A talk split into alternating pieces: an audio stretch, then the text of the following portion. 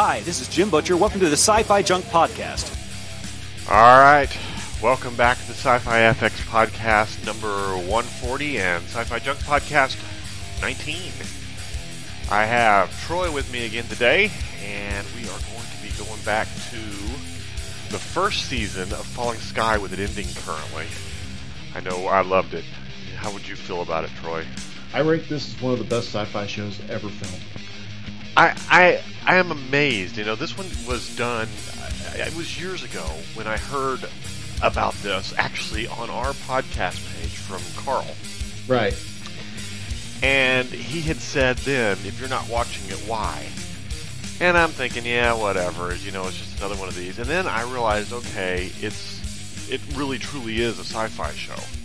Because a lot of the times they're really, you know, it's like under the bubble or something like that. And they're you know, they're sci-fi technically because there's this invisible magical bubble over them. But other than that, they're not really sci-fi. It's just some people running around under a bubble. But this one, man, this one's aliens. this is freaking aliens invade the Earth, and all hell breaks loose, and we're fighting for our lives. And that's about where season one picks up. The invasion's taking place. They, you see him blow up a city. I mean, that was I have to say that's one of the first notes I have on my thing is him hitting that city Oh yeah. and that you know from the way the bomb goes off and the color effects and the way the the shockwave hits them, but it's not nuclear. It's kind of colored and and I never quite figured out exactly what kind of weapons they were. I think it was an EMP. Oh, you know what? And that makes sense because in the intro, he the the kid, the very very beginning, at the very beginning of the very show, they showed him drawing pictures and him explaining from that book that he en- he ends up making throughout the whole show. But they actually him said they they did something and caused all of our electronics to shut down. Nothing works anymore. None of the satellites, none of the TV, none of this, none of that. You're right. It's EMP. Ba- basically, it just takes out the first line of resistance. We we don't uh, we don't have communications. We don't have our basic weapons. We're in chaos, and they just strike in the interim. That that makes sense. That makes a lot of sense. Okay, now I see the light. Okay. But that was kind of that was that was and and amazingly, if you remember that very first episode, and we we talked about this before we started recording it about how minute how much star power, how they introduced the characters in this was just fantastic. But I actually had to stop and make a list on that first episode because usually when a show starts, there's one or two characters that are really good and they go on. And then they kind of drop a few and they bring back, uh, bring on another few, and they drop a few and they bring on another few, trying to find that right mix, you know? right, right. In this one, we had Tom Mason, the father, Hal Mason, Ben Mason, Matt Mason, Lourdes, Dr. Glass, Weaver, the kid Jimmy. Um, I never could pick up on that that the the black guy, the one that was the fighter guy. Yeah, I just dropped his name. I cannot. I never could pick up on his name. But then there was, and we talked about Dai, and how he was. He was one of those that could have been dropped, but he was in every single episode. And I honestly, I didn't even notice it until I've seen his name on a list of credits, and I'm like, what the heck? And he's cool too. Yeah, It's like I, I was sitting there going back to season one, trying to remember who he was, and then as soon as I saw him in action, it's like, oh, that guy. yeah. And not only that, but it was. It, and, and I think that might have been what made you know talking in, in just general terms before we dig into the first real dig into this first episode. But I think that's what made this show's so great. They understood that every character on the screen didn't have to be a Tom Mason. Exactly. have- yeah. It, it allowed Tom to actually rise through the ranks. You know, it's it's like ev- everything had had a perfect piece in the cog. You know, Now, um,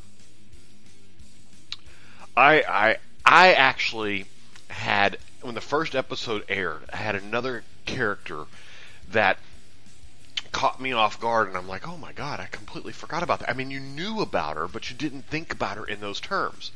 So I actually had to go back before we broadcast it today and watch the fir- and rewatch, and I just had to rewatch all the first five episodes to catch it. But okay, I could have fast forwarded through them, but I didn't. Um, but I had to rewatch it to find out when and how his girlfriend Karen, Right.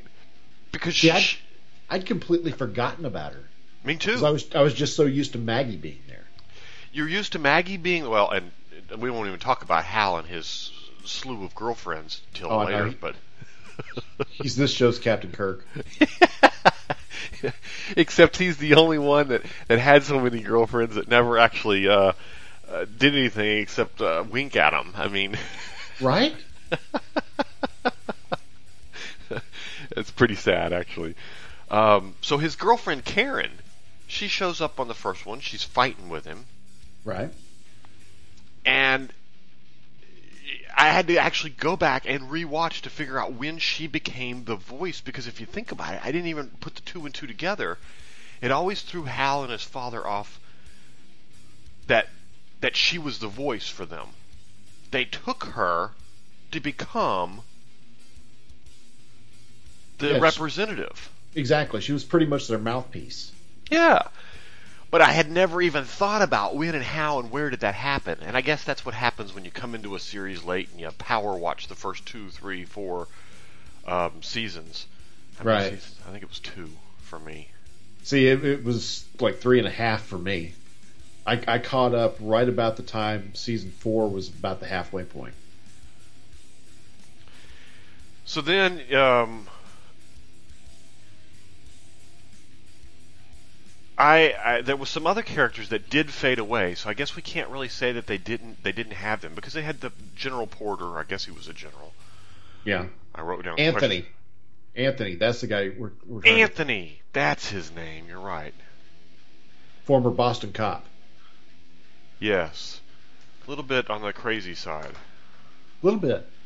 Um, but I and I, you know, I never, I don't remember anywhere in here I him telling his story, but I got the impression, and he might have, and maybe that's why I got the impression of it, that he had lost a, a family or something. Yeah, I think they kind of hinted that that was pretty much the case for everybody. Yeah. Well, he was he was he was ready to fight, and so was Jimmy for a while. Yeah. Everybody's ready to fight until they actually see what they're up against. Yeah. Now in this one, so it starts, and it's with Hal and and um, and Tom attempting to retrieve some food. Everything's in disarray. Their their dudes are scattered up and down the street, which I'm not sure quite I understood what was going on there. But you know, and uh, they had these cars set up in a down the street in this wibble wobble form. I'm, I find it hard to believe that the bad guys did that, and I guess the good guys did it humans did it in, in a defense of the city originally. It was was my thought. Yeah, it's like a perimeter. Yeah. And so the aliens are there with their what are their big walkers called? Do you remember the name of them? I just call them mechs. the mechs. Yeah. So they're there with the mechs, blasting everything, and the Skinners or uh, cooties, who whichever you prefer. Skitters. We'll save the cooties for episode two, I guess. Um, but they're blasting everything, and they go running off with this food, and they end up not getting anything except one little can of food. But um, I, I thought that was a really good introduction to how quickly we can go from living this life of quote unquote paradise to scrounging just for a meal. They just completely upset the status quo. Everybody gets desperate. And you have to think that when the invasion happened, the absolute worst instincts of humanity kicked in first. Well, and that's something as we go through this, I'm going to point out that the that exact that is if if I have one problem with with with Falling Skies, they had a tendency to to pull out the worst of every single major mission that they took. But that's drama. Yes, no, it is. But how many times, and, and I'll say it, I'll say it now, and then I'll, I'll point it out, and ding ding, ring a bell every time it happens. How many times can Tom Mason form a group of people he trusts, go into fight, and have one of them, just one, lose their mind and screw everything up. It only takes one. but it happens every single time, with the exception of the first fight, which was uh, I don't even remember which episode. I'm sure we'll get to it, but that one wasn't wasn't a true accident. That was that was a truly an accident, not Right. somebody just losing their head. But so But see, my, my counter argument to this would be because we see everything go wrong at every turn, when they actually get a victory, it makes you really proud of them. You, you just stand up and cheer. It, it's cathartic. yeah. It's like, oh my god, you won one. yeah. Well, and there's several moments in there where you're like, "Oh, hell yeah, human ingenuity." Unfortunately, Pope is responsible for most of them, but Right? nonetheless, it takes all kinds. Um, so then Tom returns, and I guess Porter shows up. Now, I don't know if Porter's real rank. I'm assuming he was a general. He was a, a general or a colonel. I think he was a general. I think he was a journal, general because I think that um, So I know he Weaver, outranked. Weaver was a captain, correct? Right. Okay. So and he I, had I to, think no Porter Porter was a colonel because uh, they they had another another guy later on as a general that Matt Matt Frewer played. General Bressler. Oh, okay. So he was a, which would make sense. That, that would be a, He's he's in like season two. okay. So, So- yeah, I think I think Porter was a colonel. Now he's one of those characters that was here for you know three or four episodes and then gone. So it wasn't like everyone was gone, or it was here. But there's a lot of strong casting in this first one, and ama- what amazes me is it wasn't just a lot of of casting; it was a lot of really good casting. It was just character. They they found people that instead of competing for the spotlight, they actually just worked together. They embodied who they were supposed to be. Yeah. They instead of trying to create a 200% of the pie, they they created they got a group of people that created 100% of the pie and fit together perfectly so that there was no gaps. They really did. It was it was amazing. Um, so as I recall in this first episode, and and Porter shows up, basically says, "Hey, look, there's lots of other groups out there. We're not alone. You're going this way. We're splitting up. They're beating us up. They're pounding us. We're going to group. We're going to split into groups of 300." Um, although I did notice going through this the second, third, fourth time on episode one, I hadn't noticed it before. But when they were coming back, someone asked Hal as he's coming up the stairs, um, "Who did you lose out there?" Oh, it was Jimmy. He says, "Who did you lose out there?" And Hal said, "Blah blah blah blah blah blah," and Commander so and so, which was originally in command of the Second Mass. Right. And it didn't dawn on me that's who he was talking about. He goes, "Oh, he was supposed to take control of the Second Mass." Exactly. That- said. that's why um, that's why Weaver got got the job. Yep, and that's why Weaver got the job, and Mason was his backup because Weaver is uh, about as or was about as anti-civilian as you could get. Right. He saw it as an unnecessary complication. Yeah, So they're all, you know, hey, we, we need our food, we need our rest, and he's like, well, my troops need this stuff first because they're the ones doing the fighting. yeah. You're just a bunch of eaters, as they were. Exactly. So he split them off into, I think it was multiple masses, and it was, uh, I remember hearing the fifth mass and a couple of others, but the second mass obviously was Tom and and and Weaver, Right. um, and they basically told him to get out of the city and learn to survive, and and, and Weaver was basically, let's just go fight and kill him, and uh, the voice of reason being Porter saying, hey, look, we, we can't kill him until we know how to kill him. You can't just go and kill him. You have to know how to kill him. Exactly. Because at this point, all of their weapons were pretty much useless, and nobody had actually gone hand to hand with with Skitter yet. Now, I got the impression the first real problem they had once they split off was food. They show up at a food bank that was listed on the map, and and Hal drives by on a motorcycle and says, "Hey, look, all the food banks from here to blah blah blah are empty. They're picked clean. Right, because you figure as soon as the lights went out, the very first thing that happens in any given situation is rioting. Well, the, most people are going to go after the food, the weapons, and the medical supplies. Right. Which was totally expectable, uh, expected. Um, I didn't have a problem with that. Um, although I did notice the very first conflict, and I got the really strong impression it was never quite said, but I got the really strong impression that Weaver was trying to get Tom killed. That he was You was know, doing that's that's an interesting assessment. I didn't think about that. because he basically said, "Look, we need food. I want to go back to town." He goes, "Okay, well, you want to go back to town." Instead of taking half of the fighters and going back and getting the food, I'm going to give you one vehicle because that's all I'm willing to throw away.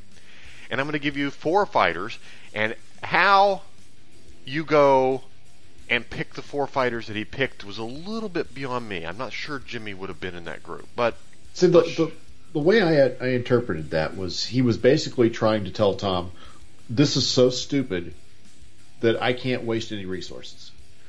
I But didn't if, you, if you're hell bent on this, I'm going to give you this, and the idea would be that Tom would reassess that and go, okay, I can't make it work with that. I'll follow your plan.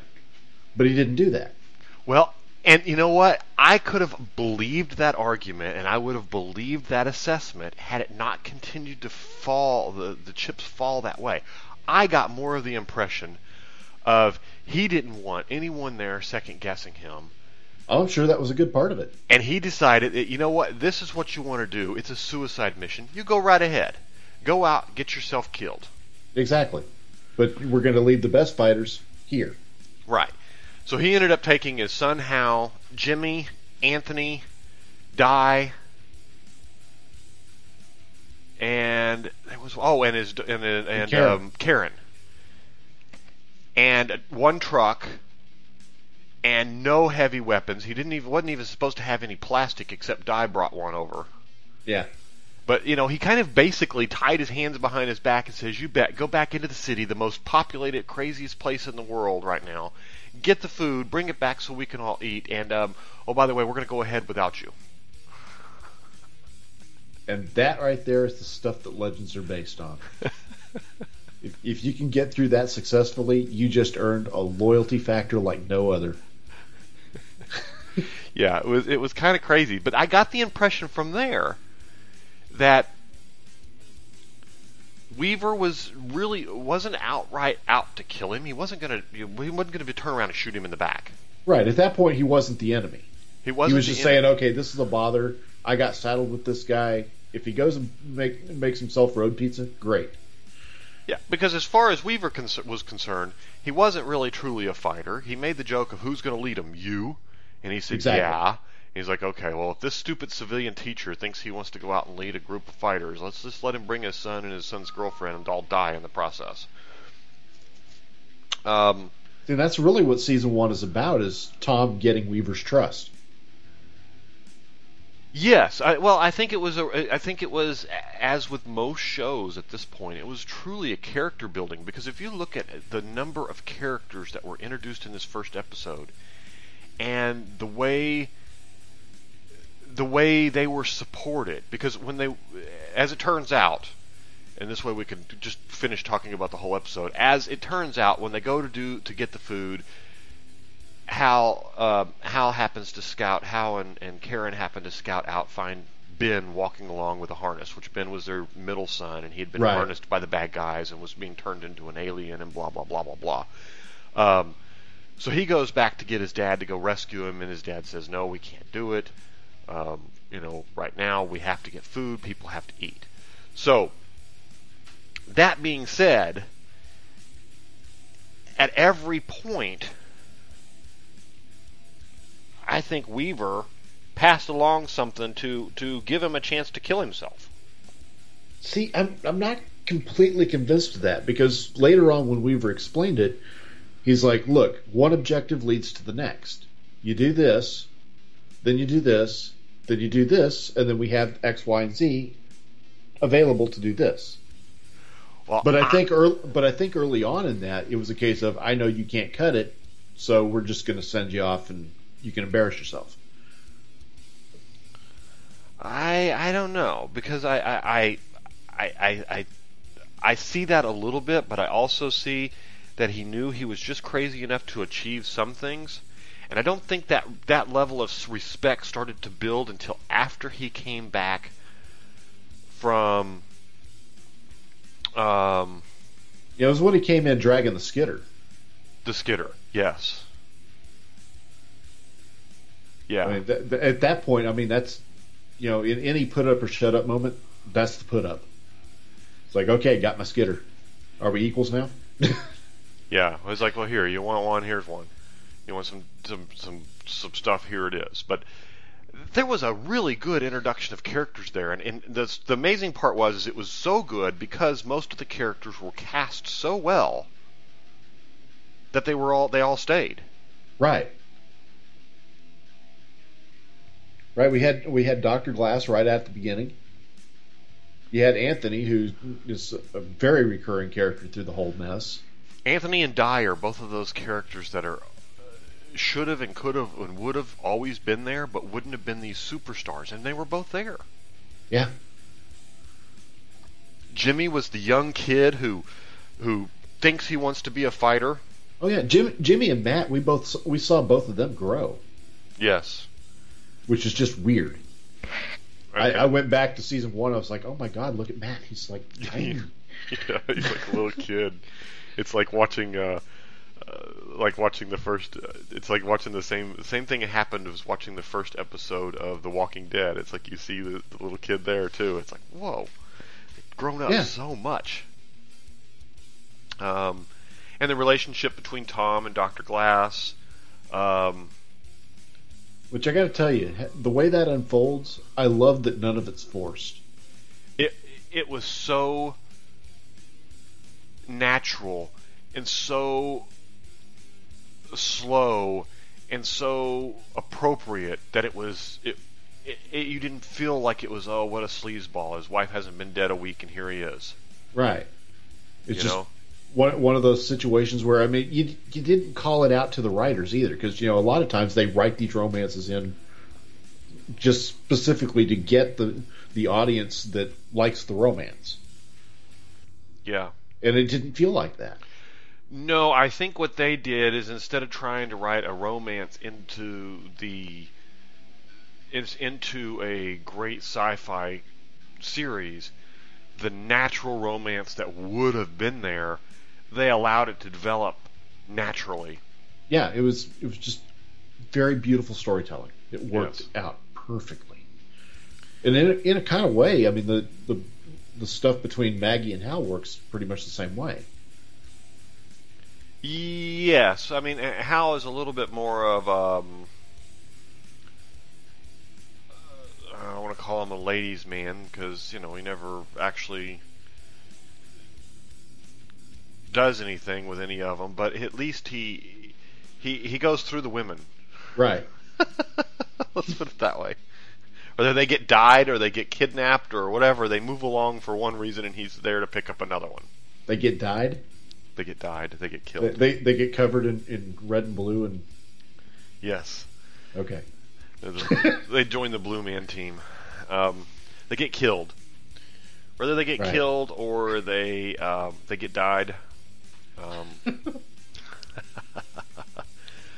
but that led us to episode two, which was basically a continuation of episode one, Right. where the most interesting character I think of the entire show is probably introduced, and also creates the most questions and and brings up you know when you watch a show like this it's always satisfying to see one of the characters bring up the obvious stupidity of some things Oh, instead yeah. of you just complaining about it and that was Pope And the reason it worked so well is because Pope wasn't an idiot. no Pope was Pope Yeah, was he- in addition to being a, a, a good cook he was a very a very bright individual Right. He he had actual scientific know-how. He had practical knowledge. He was clearly a survivalist. And the way he described it, th this entire invasion was the best thing that ever happened to him. So it starts off with, um, let's see, they they go into the this episode is basically about uh, Tom's team again going back to the munitions factory because they didn't get in the first time, technically. Right. They seen there was some mechs there. They threw a ball, and of course, ding, ding, ding, ding, ding. Who screws up? Jimmy screws up and goes chasing down the dog. Mm-hmm. When there's a giant what- mech standing there. Well, yeah. What what kid doesn't care about the dog? What kid doesn't care about the dog? But I just want to point out, ding, ding, ding, ding, ding. First big screw up. Jimmy goes running out in front of everybody and, and practically gets himself shot up. When the whole plan was to throw the ball and let the dog go up there and see if there was a mech up there. Oh, well, you, you get an emotional tie like a dog like that. Yeah. Oh, Logic's out the window. I, I get it. I mean, I can see that it would happen. I can see that it would happen. It, but it does bring you back to your original, your original selection of your team from the get-go. Why would Mason, the one who is there to protect the civilians, bring a 15-year-old boy with him? because he is a father who understands inherently that the boys want to do something, and he's going to teach them how to do it the proper way. Yeah, He, he wants maybe. to get them involved with without hopefully blowing their heads off. It's just I, I think what it is is he's more likely to do that with Jimmy or somebody else like that before he does that with his own kids first. Because he's more protective of his own kids, obviously Yeah. but he's a teacher first, so he's like, here's the way we have to experience this. Well, either way, it happens. Jimmy's the one who, who screws up the plan to get to to discover the mechs there, and they have to run off. So, of course, here is Weaver's second chance to kill Tom. So he says, "Well, no, you can't go back where they're guarding this place like all the other places in the past. You have to go back and go in and make sure there are no weapons there." which is in my mind is another suicide run. He sent him on another suicide run. Let's get rid of the team. Let's send him over there. and Make sure there are no weapons. See, there again, I don't, I don't know that it's specifically a suicide run so much as it is just one of those, get off my back, go away for a while, go embarrass yourself. You know, it's one of those cases where I think, it, like, if Tom had actually died, it wouldn't have hurt him that much. He'd have been like, okay, but I, I don't see it as a willful kind of thing. You know, he, he didn't actually intend Tom to die. It was just one of those, if it happened, okay. If not, that's fine too. Well, I, I could agree with the fact that maybe he wasn't. Maybe it wasn't that he was trying to get him killed. He just wasn't being entirely as cautious with his life as he would have been with anyone else's. Right. He was basically, you know, Being getting reckless. Yeah, he was basically pointing Tom in a direction, saying, "You know what? Go over here so that I can actually command without Yeah. you on my back." But there was several places, there was several things, and this is the second one that I that I thought where I felt that Weaver had sent him on a mission and did something intentionally. uh, One of his decisions was an intentional, reckless command, and in this case, I felt it was intentionally reckless that he wasn't going to go to those weapons. And then I also had a second question about that. So Pope says after he captures them, when they go back and they sneak into the building and Pope captures them and blah blah blah. Pope says to him, and here's my real question. I've been watching you for days. Here's what you've got. If he's been watching them for days and this is what he's got, how did he know he was going back to that place? He's He got an ass- insider. He would have assumed that he had already been there and that he wouldn't go back. Unless he's got an insider or some really good scouts. So that kind of eh, that kind of threw me off. That we're we're here, we're hunkered down inside this building. We're waiting for Tom and his boy to show up because the building that we saw them go to before, and they attracted mechs and skitters and stuff. They're going to come back to. Yeah. It, I mean, But- it may be also that he's seen some other civilian groups make the same rookie mistakes. That's true. That's true. Could be. But this is where really Maggie comes into play because Pope's group of team was Pope, his brother, um, which you know Pope was considered the sane one of the two. His brother was a piece of work. Yeah. um, and then a couple other miscellaneous hoodlums. Right. Yeah, Maggie was definitely the the, the stand-up star in, in that group. So apparently, Pope's Pope's brother had assaulted Maggie months before when they captured her, Right. and um, told him it was o- told her it was okay because he brought chocolate. I guess she didn't agree. Um, Yeah, they they really tried to paint the uh, paint her as the victim that didn't quite do enough, and she's holding that resentment. But at the same time, the the way they did this, it's like most most people when they write this kind of character, it could go really really bad, really fast. But they uh, with her, they they used that as her inner strength that that got her going, and she she was active in teaching other people how not to fall into that kind of trap. And in a way, that brought her back out of her shell. well, and I guess that makes sense because you don't really know it until later when you find out that that Maggie is a, a cancer survivor, Right. and so you know she's a quote unquote survivor. She did Yeah, what she had to do to get through it, and then when she seen her opportunity, she pulled out a gun and shot them all. Exactly. Which also says she's smart. She's she's waiting for that right moment. Right. Well, as as Tom said to Hal multiple times, you know, the the first rule of war is stay alive. Mm-hmm. And um, so, but you know, the one thing that, that Pope says here, and, and you could tell from their, they did such a good job of setting Pope up here. Because I'm going to go back to that piece of it when they first introduced him, and he got to sit and talk with Tom Okay. alone. Because that was probably, in in hindsight, that is probably one of the best character building conversations that I have ever seen in any show, movie, TV series ever before. Yeah, they Because- set him up as the perfect foil. But it didn't it, it didn't seem forced. No. The conversation was just regular, good old fashioned conversation. But there were so many nuggets in there to draw a conclusion of Pope being a Tom, uh, of Pope being a bright intellectual there with this professor of history. Yeah, he's he's the anti-Tom for all intents. for yeah but having that same level of knowledge of talking about the last book that any of the people around here read had a dog named spot in it or whatever his, his comment was. I love was that. I love that.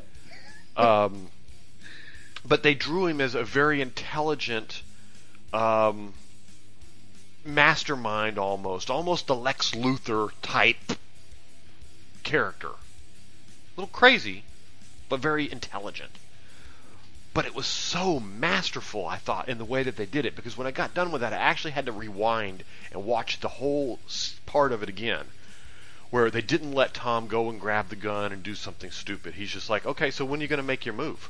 When are you going to grab the gun? You've been eyeing it since we started talking, and here I thought we were just having this good conversation. Yeah, it's like the whole time. It's like the way Pope sees things. He he uses his knowledge to actually get ahead, and he expects that of everybody else. So it's like when Tom hesitates because he's more of a scholar type. You know, he's Tom's only just now having to learn applied knowledge and practical knowledge versus all of his book learning. You know, he's he's finding a use for it, but he really didn't have to do that before because academia is kind of this bubble. Yeah. So so Pope's like, what's taking you so long? Why aren't you connecting the dots? You're not you're not following the breadcrumbs here. Yeah, it was, it was very masterful all the way It around. was. And, and and and at the same time, it was very masterful of of the writers up to this point what they had done with Tom to show his determination, his level of intelligence, his um his like- his ability to to hold on to the past and use it for everything that it's got. You know, Right. It's almost like when he met Pope and Pope just outlined it for him. It was almost like he's he's saying, you know what? I actually can use what I know. Yeah, I, I can I can have a direct application for this and make things better. yeah, And a part of me likes likes to think that maybe he was doing it in spite of Pope.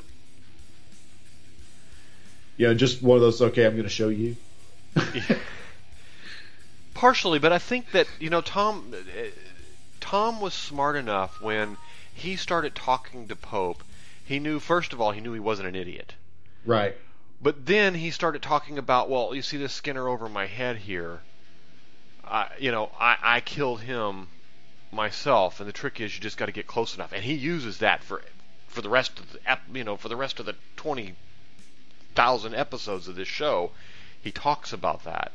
Yeah. Um, he also, you know, contributes to he takes the knowledge that he learned from books and he applies it the same way that he applies first-hand knowledge of Pope telling him, "Look, you have to shoot off a limb or two first; it slows them down." Exactly. It was amazing how his applied his his professorship or his study of history was in a lot of cases for normal people it's difficult to apply that kind of a knowledge to the to a particular scenario and Well, see- Pope actually pointed that out to him at one point Well, the way I, I, I, think about this, like, see, Tom is a history professor. Most people, when they teach history, you learn names and dates. Tom strikes me as the that rare kind of history professor that that looks at it in terms of cause and effect. Yeah. Yeah, you're absolutely right. Because he was always doing that. And, and that was actually one of the arguments that Pope had with him. Do you think that's the best case? You think that was the best um, analogy? The, when Tom said, well, it's kind of like, um, what was the analogy that he used? One of the wars that took place Yeah, it was. Um, where they fought was- from he- behind and came back and won. And he was like, you know, it's more like they're, uh, know, he was talking the American Revolution, and and uh, Pope used used a much more modern for modern example. yeah, but it was a modern example of extinction as opposed to a Right. modern example of, of perseverance. And I'm, I'm drawing a blank now because I I can. Oh, I wish I remember what it was. Was it Korea? I I don't remember. I I I, I remember it being pointed out and everything, and thinking, you know, this is this is, and and the funny part is, is this is one of those one of those points of this writing, and this is something about the writers that these guys know. If you knew what they were talking about, it meant that much more to you. If Oh, you yeah. didn't know, it had a level of mystique a, a majestic level that made it mean that much more to you. It, it's Yeah. amazing, no matter how you, no matter how you felt intellectually listening to that that squabble back and forth. It meant more because of your level of in, of, of, of intelligence compared Exactly. to theirs. So, th- so what we have is the writers not only know this subject backward and forward, and they can talk through multiple viewpoints, but they also assume that the audience either knows or is willing to learn. They're not talking down to us.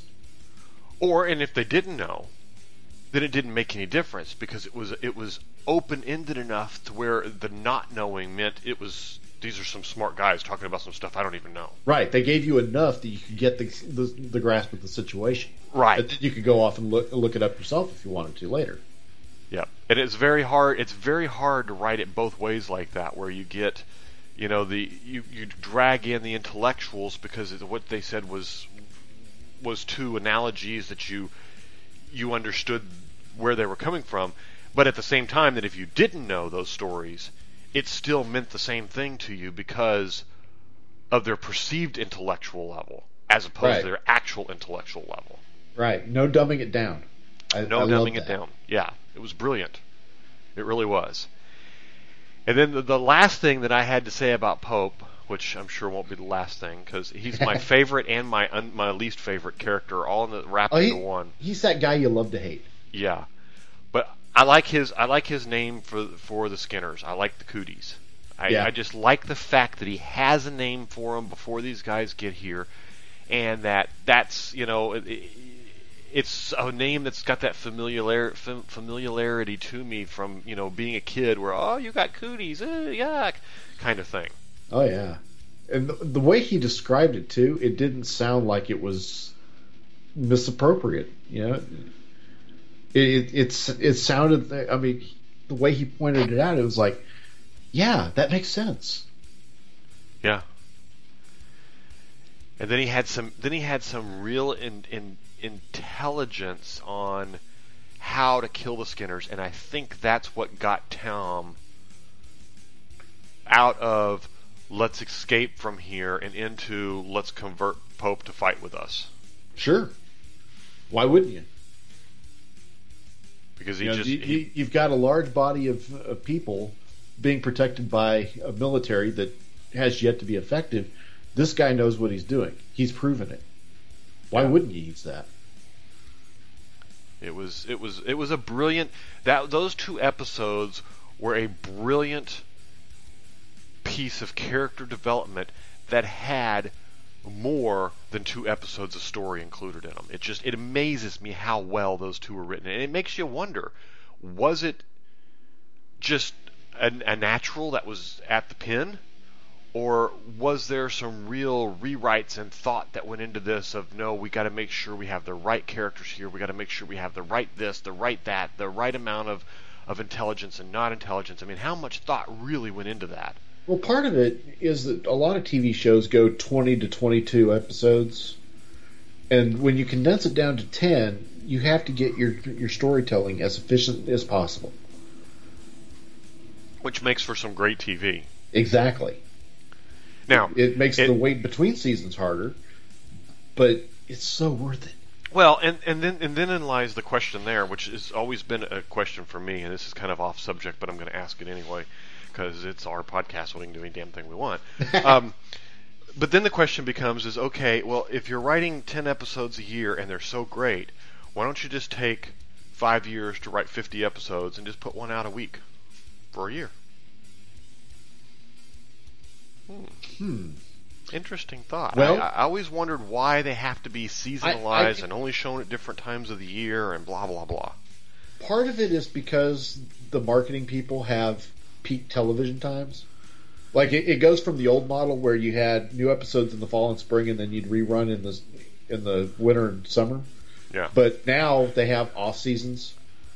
They have off season shows between those, so it's just the the idea now. Nobody watches reruns.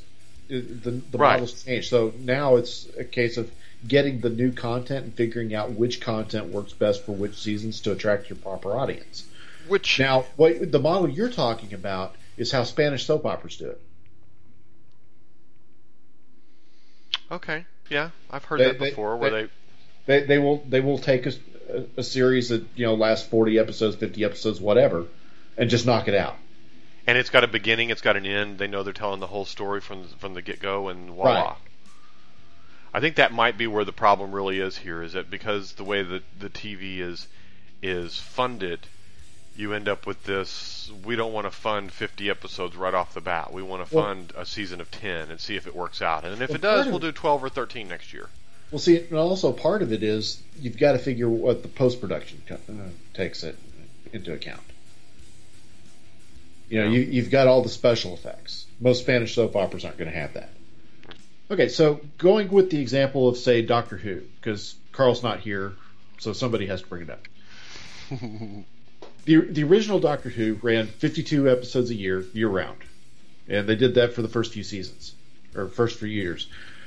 And basically, what they would do is, you know, you had the the, the basic TARDIS set that they could use all the time and all they would have to do is come up with the different sets and costumes for the stuff that happened outside. They'd have different teams doing whatever. But whenever they need, say, an actor needed some time off, they just focus on other actors for one episode and just pick them up right where they left off in the next episode. And you could do that because there wasn't a whole lot of special effects going into it. You didn't have well, they they weren't doing full story arcs like what we're doing on Falling Skies, where you know they're planning five seasons at a time. They're they only had to focus on you know four or six episodes.